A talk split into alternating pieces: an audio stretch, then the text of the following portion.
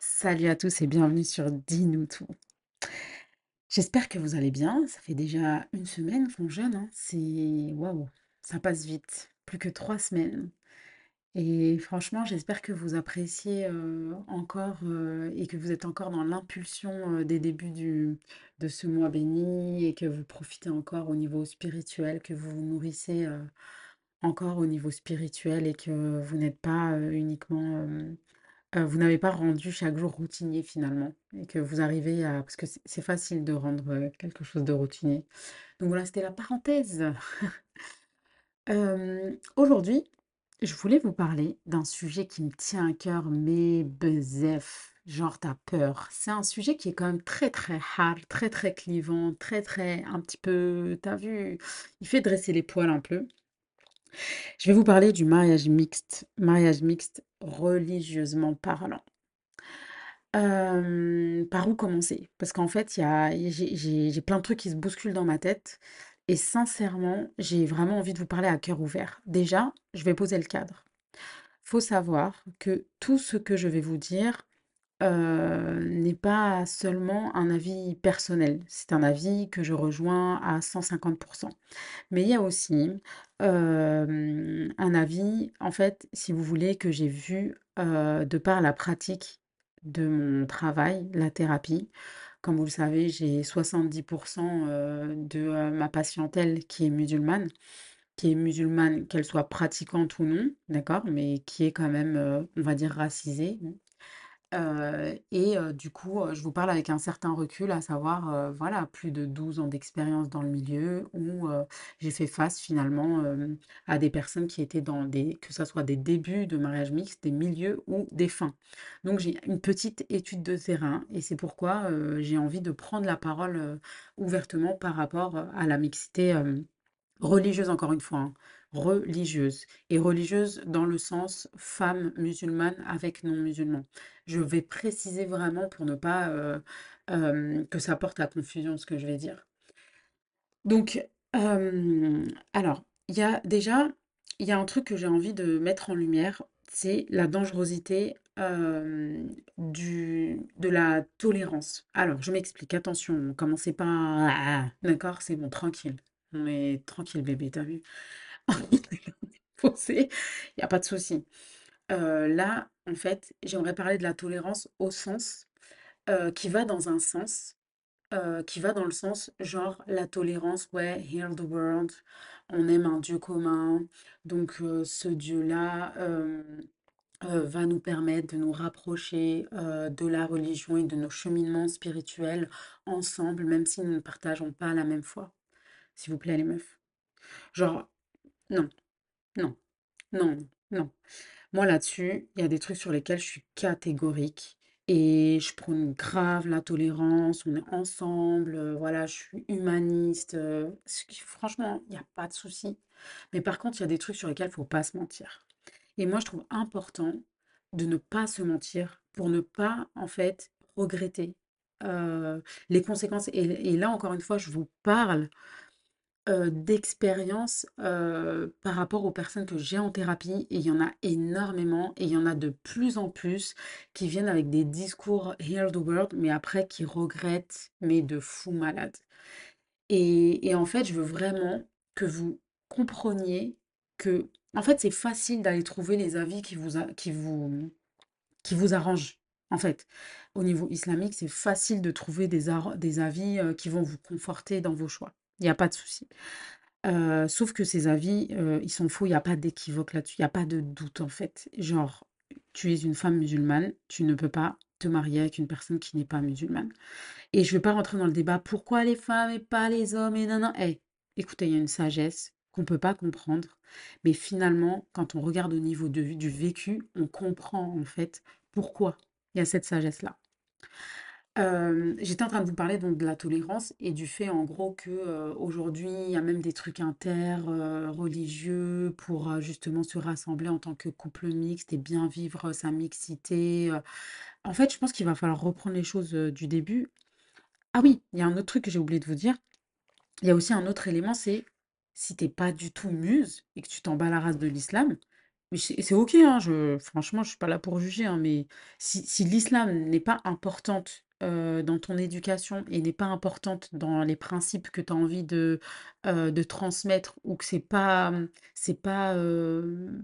voilà, que c'est pas super important dans ta vie, que t'aspires pas, en fait, si tu veux, à partager l'islam dans ton couple, euh, et que, enfin, tu t'en fous, quoi. Enfin, tranquille. Franchement, quand je vous dis tu t'en fous, c'est pas du tout inquisiteur, hein. C'est vraiment pour qu'on fasse un diagnostic ensemble et qu'on pose les choses de manière à ne pas vous mentir. Parce que la base de la base dans les mariages mixtes, c'est que la base de la base, c'est de se mentir, de se dire c'est pas grave, ou de se dire je vais m'adapter, ou de se dire il va changer, il va peut-être se convertir, ou c'est un gars bien, il lui manque que l'islam. Et pour moi, là, ce n'est que mon avis personnel, mais moi, je mets dans le même panier. Si par exemple pour vous, l'islam, c'est important, et que vous mettez avec une personne qui tease, qui fume, qui fait des trucs voilà qui est pas pratiquant, qui va détester entre guillemets l'islam, ça veut dire qui va être en mode contre la prière, contre vos choix religieux, etc. Même si c'est un né musulman, pour moi même pas ni un, les meufs, hein. Pour moi même pas ni un. Mais si vous voulez, il, Enfin, déjà de base, si l'islam c'est important pour toi, je commence à m'éparpiller, mais suivez bien.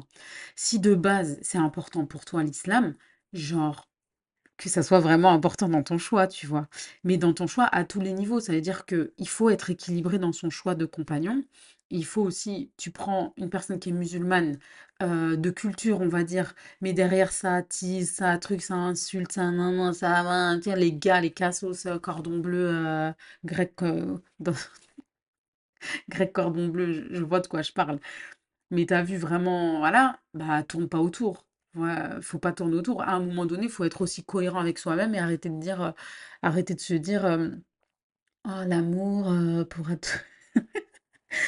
tout guérir et je sais que l'amour sera là dans ma vie. Non, les meufs, les meufs, les meufs, les meufs. Est-ce que vous voulez un couple où Dieu y mette la baraka? Est-ce que vous voulez un couple où vous êtes deux avec Dieu pour troisième? Aller sur un terrain clair, faut être clair avec vous-même. Aller sur un terrain où vous pourrez avoir Dieu pour troisième, mais ne vous imposez pas des épreuves que Dieu vous a pas imposées. C'est comme si que tu sautes de la falaise, tu mets pas de harnais de sécurité et tu dis bah je comprends pas pourquoi Dieu m'a pas fait pousser d'ailes et m'a pas fait voler. À un moment donné, il faut un minimum de cohérence et de bon sens. Donc voilà, parenthèse, d'accord? Et donc, je veux revenir à l'histoire donc non musulmane. En fait, donc je vous disais la dangerosité aujourd'hui de clamer au nom de la tolérance. En fait, c'est pas une histoire de tolérance ou de non-tolérance. C'est une histoire de concrètement dans le terrain, dans la vie, ça se passe comment? Toi, en tant que femme musulmane, pour qui l'islam est important, tu t'es pas tranquille. Genre au fond de toi, t'es pas tranquille. Et là, je vous parle de vous à moi, il y a personne. Personne ne vous voit là. On est juste nous deux et on se parle voilà. Même si ça peut ne pas te plaire, ce que je vais te dire, hein. Genre en mode, mais vas-y, qu'est-ce qu'elle en sait? Franchement, moi, mon gars, il me rapproche de Dieu parce que j'ai jamais vu quelqu'un d'aussi pieux. C'est lui qui me pousse à faire mes prières. C'est lui qui me pousse à aller vers nanan. C'est lui qui me pousse à ça. Mais non, mais attendez, les meufs. De base, ils ne croient pas en Allah unique et son prophète. Genre point final. Genre point final. Genre peut-être que cet amour-là, c'est ton djihad nefs et peut-être que voilà, Allah, il va te récompenser avec quelque chose d'encore mieux et peut-être le paradis. Et en fait, en vrai, on s'en fout de la récompense. Puisque n'oubliez pas, les filles, amour inconditionné, inconditionnel. Comment est-ce que juste une histoire d'amour, elle peut passer au-dessus de ce que Allah il t'a dit? Et oui, tu vas aller chercher des trucs. Et oui, il y a des gens qui vont dire non, c'est autorisé. Non, un, un, un. Euh, Et les choses, elles sont claires. Elles sont écrites dans le Coran. Allez ouvrir Surat Nisa, lisez-la, parcourez-la. On l'a fini il n'y a pas très longtemps, il y a 2-3 jours. Les choses sont claires. Une femme musulmane doit se marier avec un homme musulman. C'est comme ça. Et peu importe, enfin, genre, y a même pas, cette question-là est même pas discutable. Genre, c'est même pas comme, enfin, c'est même pas discutable en fait. C'est comme le porc, c'est comme l'alcool, c'est comme ça. Il n'y a pas d'équivoque là-dedans. Et je trouve ça vraiment dommage de ne pas, en fait, de se créer des problèmes à travers ça. juste pour se conforter dans un truc qu'on n'assume pas. C'est-à-dire, euh, vous avez vu, j'essaye de prendre des pincettes, mais voilà, vous savez pas les phrases qui passent dans ma tête, hein. Ça veut dire que là, je fais un filtre, vous n'avez pas idée à quel point je filtre. Et encore une fois, vraiment, je ne juge pas les personnes hein, qui sont en couple mixte. Vous faites ce que vous voulez, genre, vraiment, je m'en bats la race. Moi, je vous parle de manière factuelle, d'accord? De manière factuelle, genre, vous êtes en couple, vous savez que la personne n'est pas musulmane, elle n'est pas convertie, vous lancez pas dans un mariage où derrière, vous êtes dans l'espoir d'une conversion. Où la personne n'est pas convertie, vous vous mariez pas, genre, point final. Genre point final. Et vous allez vous éviter tellement de problèmes, tellement de problèmes. Vous savez quoi? Je vais vous prendre les trois cas de consultation, les trois types en fait, les trois généralités de consultation que j'ai autour des mariages mixtes et comment les personnes en général, c'est très difficile. Première étape mariage mixte, c'est les personnes qui sont, ça c'est début de mariage, qui sont dans l'amour, cette personne va me rapprocher de Dieu, voilà, je le sais, le comportement est trop magnifique et trop merveilleux. Personne, la femme en question, ne dort pas la conscience tranquille. En général, c'est une obsession inconsciente. Ça veut dire qu'elle va garder en elle cette obsession-là du fait qu'il soit pas musulman et qu'elle va essayer de se conforter dans le fait qu'il a un comportement irréprochable et de se dire bon ben, enfin voilà, il est peut-être pas musulman mais il me rapproche de ma religion et du coup, subhanallah, elle va effectivement se rapprocher de sa religion comme pour garder en fait, si vous voulez, ce lien à Dieu. Et oui, ça rapproche de la religion, mais à quel prix de la santé mentale? Ça veut dire que quand je dis ça rapproche de la religion, c'est comme si on avait besoin de s'ancrer dans son identité religieuse de manière à se prouver qu'on ne va pas relâcher sa religion. Mais en vérité, cette accroche religieuse fait qu'à un moment ou un autre, le couple commence à divaguer parce que finalement la personne en face, elle montre clairement qu'elle est pas, elle n'a pas envie de se convertir et du coup, bah, ça finit par une rupture et donc toute cette bataille pour qu'à la fin ça finisse en rupture, dans la douleur, etc. Donc, bon, cas numéro 1. Cas numéro 2.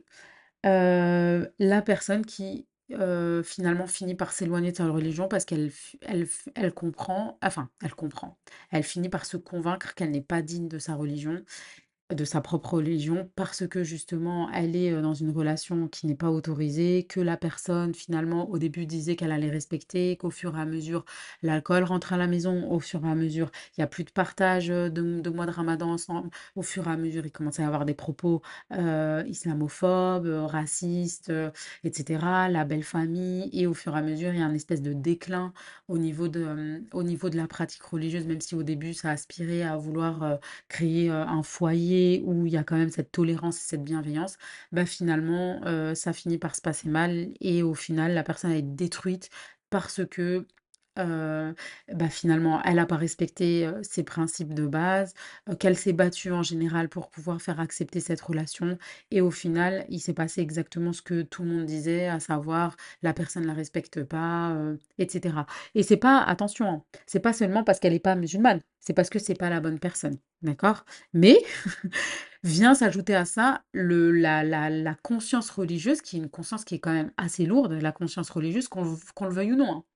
Euh, Même si on ne veut pas forcément, à part les personnes qui sont athées et qui sont bien dans leur athéisme, si vous voulez, ça c'est un autre débat, mais il y a quelque chose au niveau de la religion qui est quand même assez fort, et ça comme je l'expliquais dans le réel, il y a quelque chose de très très fort, la religion, l'islam, c'est une religion qui est forte de mode de vie et dont on ne peut pas en fait finalement se débarrasser comme ça. Et ça, on peut même l'expliquer dans le génogramme, etc. Voilà, l'islam, c'est une religion qui est assez forte en fait en pratique. Et en ancrage en fait, et en empreinte. Et ça, on peut pas, en fait, on peut pas le dénier. On peut pas le nier. Genre, on peut pas faire genre l'islam c'est le christianisme, on peut pas faire genre l'islam c'est le judaïsme. L'islam, il y a quand même une notion hyper importante dans la pratique qui est très différente des autres religions. Et attention, hein, je suis pas en train de dire que les autres c'est nul ou quoi, hein. Je suis juste en train de faire un constat. Et en fait, pourquoi je me justifie comme ça? Parce que je veux pas que mes propos soient interprétés, parce qu'ils pourraient être interprétés. Donc je préfère apporter comment dire, Des précisions, en fait. Et en gros, voilà, c'est une religion qui est quand même assez forte, en fait, et qui est aussi nouvelle. Donc voilà. Et je trouve ça dommage qu'aujourd'hui, on essaye de la déformer euh, à cause euh, d'un espoir qui, ouais, qui, qui mène à rien. En fait, qui mène à rien. Évidemment, tu vas avoir l'exception qui confirme la règle du mariage mixte où il y a une forme de respect. Mais de vous à moi, euh, la personne dans sa conscience, elle n'est jamais 100%. Genre, je vous le dis sincèrement, la personne dans sa conscience spirituelle, elle n'est jamais à 100%. Ton mariage, il n'est pas valide, tu le sais, devant Allah. La personne, elle s'est pas convertie et elle montre qu'elle n'est pas du tout. Après, c'est beau hein, quand la personne, elle se convertit et tout, c'est magique, c'est magnifique et voilà. Mais combien? Y a-t-il une majorité? Sinon, je vous dirais direct, ah bah, franchement, il y a une majorité, ça se passe bien, il y a une conversion, il y a une quête spirituelle qui fait que voilà, on a cheminé tous les deux vers Dieu et on a fini par s'offrir une Amra et on a refait notre mariage. Il y en a très, très peu. Ça se compte sur le doigt de la main et franchement, enfin voilà. Enfin, la baraka, elle est compliquée dans ces moments-là. Elle est très, très compliquée. Deuxième cas de figure, donc je vous disais, c'est quand la femme, au niveau de la religion, voilà, bah, elle finalement, elle finit par quitter, mais au fond d'elle, elle a cette conscience religieuse qui la ronge et sa santé mentale va pas et elle veut pas s'admettre que c'est ça. Et du coup, bah, quand on va creuser en thérapie, on voit bien que c'est ça. Mais, même si, attention, pour celles qui ont l'habitude de me connaître en thérapie, moi, j'ai aucune influence religieuse, hein. Je parle pas du tout de religion en thérapie, sauf quand la personne, elle me le demande. Donc voilà. Et en fait, il va y avoir l'autre cas de figure où la personne va être, si vous voulez, dans finalement cet espoir. Et à un moment donné, elle va arrêter de se mentir et de voir que ça mène à rien. Et derrière, il va y avoir les mauvais comportements qui vont sortir quand elle va continuer à s'accrocher à sa religion. Et finalement, en fait, elle va voir le vrai visage, entre guillemets, de la personne qui, au final, finit par être un ennemi, finit par faire, quand il y a des enfants, des attestations, genre comme quoi, parce que ça marche bien, ça, au niveau des jugements de divorce et tout, de dire que la personne elle s'est radicalisée. Même quand la personne est musulmane, elle fait ça, hein, juste sachez-le, hein, dans les périodes de divorce, il n'y a pas de pitié, c'est la guerre. Donc on utilise tout, on utilise même Dieu. Et en gros, en fait, pourquoi je vous décris en fait ces trois types de cheminements-là. Et tu as le quatrième cheminement où la personne, dès le début, aspire à un cheminement spirituel et, euh, et, euh, et, et dit à l'autre, voilà, bah, franchement, je suis intéressée par l'islam. Et du coup, se convertit et ça se passe bien. Mais comme je disais, doigt de la main. En fait, pourquoi est-ce que je fais pourquoi est-ce que ça me tenait à cœur de faire ce podcast-là? Parce qu'il faut à un moment donné être honnête avec soi-même et en vérité faire un vrai bilan indépendamment du couple. Ça veut dire que de toi à toi-même, regarde-toi, observe-toi et mets sur l'échelle de ta vie à quel niveau est la religion. Genre, si la religion, elle a un niveau, je m'en bats la race, bah ok, hein, écoute, vis ta vie, genre, voilà, c'est ok, et, bien que, même si parfois, Dieu y guide, et à un moment donné, la religion est importante dans ta vie, et finalement, ton cheminement fait que tu te retrouves en fait à être pas au même niveau, et ça finit par poser problème.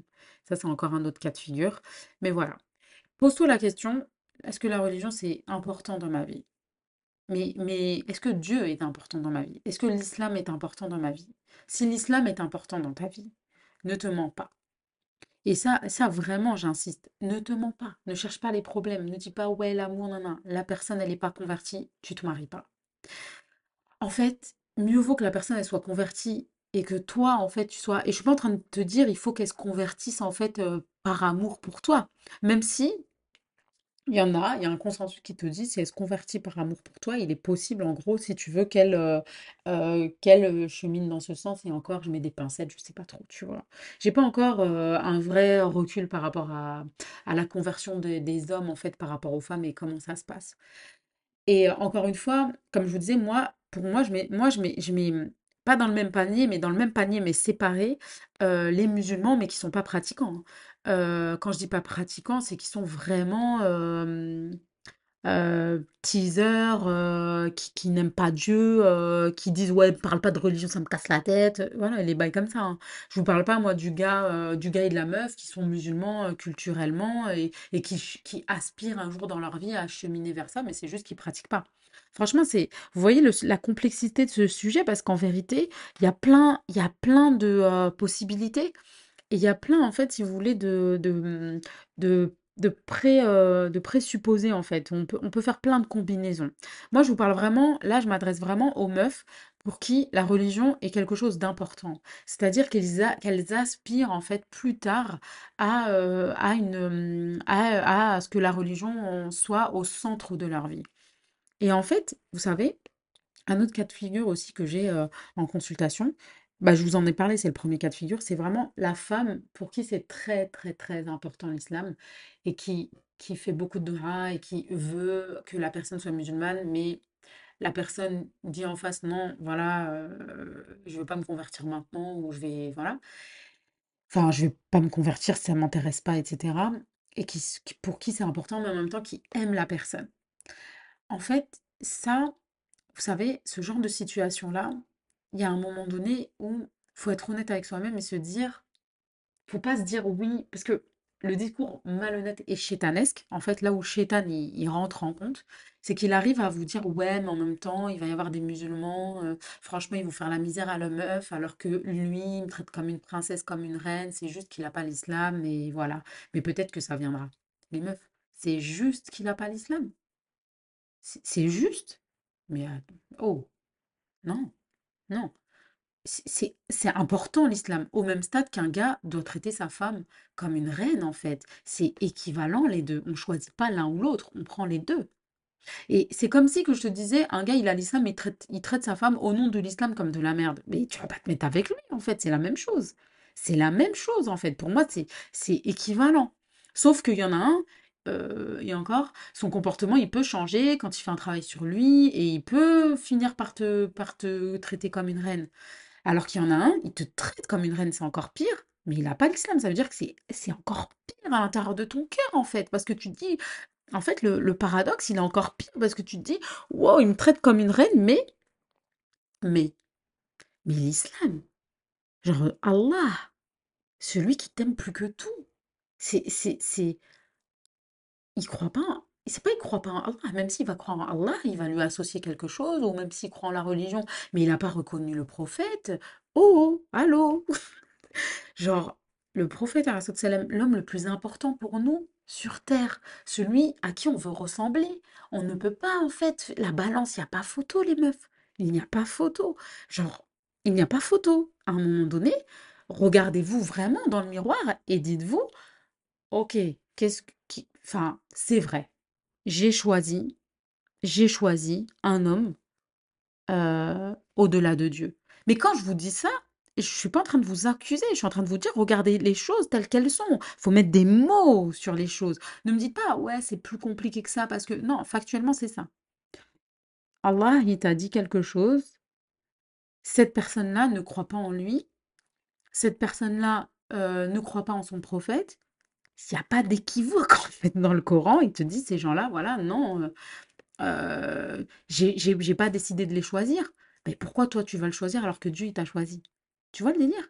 Et quand je vous dis ça, les filles, wallah, s'il vous plaît, je vous assure que je vous dis ça pour votre bien. Ça veut dire sur du long terme. Ah ouais, j'ai oublié de vous dire, les autres personnes que j'ai en consultation, ce sont quarantenaires, 50 ans. Celles qui ont vécu 20 ans, qui ont l'expérience de ce genre de mariage mixte. Et elles sont unanimes. Si j'avais su, j'aurais pas fait ça. Parce qu'après, il y a les enfants. Après, il y a l'éducation des enfants. Après, il y a le fait d'être, quand tu vas te séparer de la personne, le fait d'être rongé par le côté l'éducation derrière qui n'est pas du tout donnée. et qui va parfois aller contre tes valeurs. Et du coup, c'est un autre souci encore. Déjà, un divorce, c'est un souci. Quand il y a des enfants, c'est un double souci. Mais alors, quand il y a en plus la religion, c'est un triple souci. Ne parle même pas des histoires de famille autour, etc. Donc, en fait, ce podcast, il se voulait, si vous voulez, révélateur de terrain et d'éveiller les consciences un petit peu et d'aller contre un peu les discours où on est là, heal the world, non, vous savez, la base de la tolérance interreligieuse, de la base, je sais pas pourquoi je fais un accent anglais, mais voilà, vous comprenez. En fait, en gros, non. Moi, je suis la meuf la plus... Je vous jure que je suis pour la facilité dans la religion et je vais toujours aller vers la vie facile, mais il faut pas se mentir. Il y a des choses qui sont... Vous savez, par exemple, je vais vous mettre le même paradoxe, enfin, le même parallèle avec, par exemple, Riba. D'accord? Il y a des avis qui te disent, oui, tu peux faire un crédit avec Riba. Mais moi, quand je lis le Coran, je n'ai pas la conscience tranquille à lire, surtout Surat Baqara, donc c'est dès le début, où il te parle de l'usure, mais sans équivoque, sans équivoque, sans équivoque. Et en fait, je me dis... Aujourd'hui, ce qu'on vit dans notre société, là, les trucs d'inflation, tout ça, mais c'est riba, les gens, excusez-moi, enfin, les guerres, c'est riba, enfin, tout ça, c'est riba, en fait.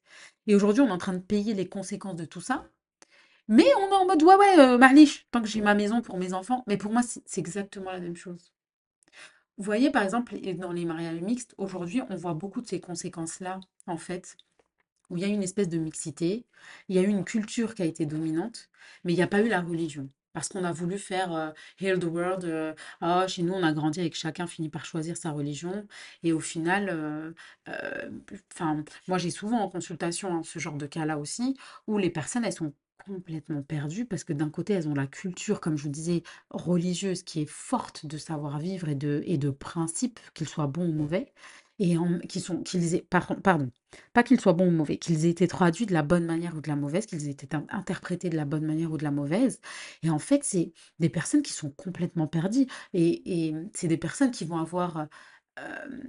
qui vont être en quête identitaire, en fait. Parce que d'un côté, elles portent en elles ce patrimoine-là, mais ne savent pas comment aller vers ça. Et du coup, les meufs, la psychogénéalogie, moi là-dessus, c'est un truc qui est super important là-dedans. Et on porte un patrimoine en nous. Il y a des choses qu'on porte en nous, qu'on le veuille ou non. Et quand il y a cette espèce de patrimoine religieux-là qui est, comme je vous disais, fort. L'islam est forte. Forte spirituellement, forte à tous les niveaux, forte bzef, genre, non, on peut pas mettre au même niveau, non, je suis pas d'accord. Et quand je vous dis ça, encore une fois, c'est vraiment pas un message de non-tolérance, je vous jure, je veux pas que vous l'interprétiez comme ça, je veux vraiment que vous compreniez mon message. Mon message, c'est que vous évitiez, en fait, plus tard de souffrir, en fait, de ce choix qui fonce dans le mur, en fait. Et je sais qu'il y en a qui vont se dire « Non, mais moi, mon mec, c'est pas pareil. » Et je vous assure que s'il se convertit pas entre-temps, bah en fait, toi, t'as une fleur dans ton cœur. Et cette fleur-là, tu vas toi-même l'arroser avec de l'eau salée. Avec ce nuage, cette illusion d'espoir qui, au fond de toi, tu sais que c'est une illusion. Et tu finis par te perdre quand c'est important pour toi. Et je vous assure, les meufs, Allah subhanahu, il est miséricordieux. Il est bon, et des fois, il met à l'épreuve, en fait. Il peut vous éprouver par des choses et regarder, et il sera toujours là à attendre, à vous accueillir, à accueillir votre retour. Mais s'il y a des choses qui vous parasitent, ben, en fait, vous imaginez... Comme ça peut faire mal, en fait, je dis pas qu'Allah il a mal, hein, pas du tout, mais je veux dire, pour vous en fait, pour la déception que vous pouvez avoir de vous-même par rapport à Allah subhanahu, c'est... Voilà, je sais que c'était pas super joyeux, mais je veux vraiment que vous réfléchissiez à ça avant de vous engager, je veux vraiment que vous... Voilà, peut-être vous êtes le sebeb de personnes qui vont se convertir et masha'Allah, vous allez avoir Allah pour troisième dans votre couple.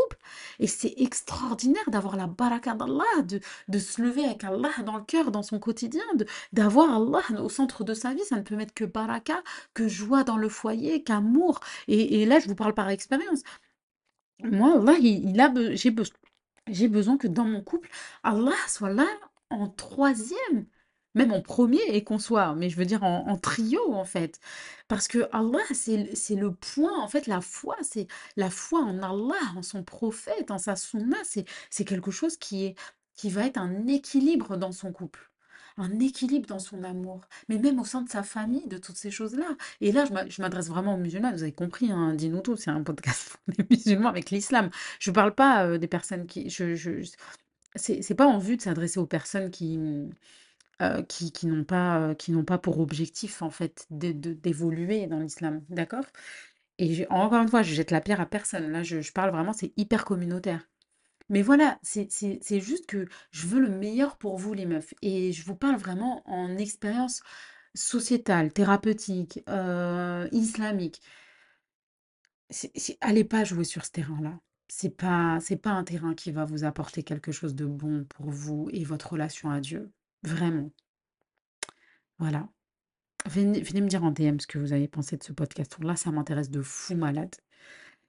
Je vous embrasse. Je vous souhaite un Sahaf Tolkoum. Vous avez vu, j'essaye d'être gentille à la fin. Parce que j'ai été trash dans mes mots, mais je vous assure que je parle de tout mon cœur, en fait, et de toutes mes tripes, de ce que j'ai pu voir. Et je vous souhaite vraiment que le bien. J'ai envie que vous vous réveilliez, vous soyez heureuse, vous soyez épanouie dans votre islam, que vous vous réveillez pas avec cette espèce d'épée de Damoclès que vous avez sur la tête, avec une personne en face de vous, et avec ce mirage.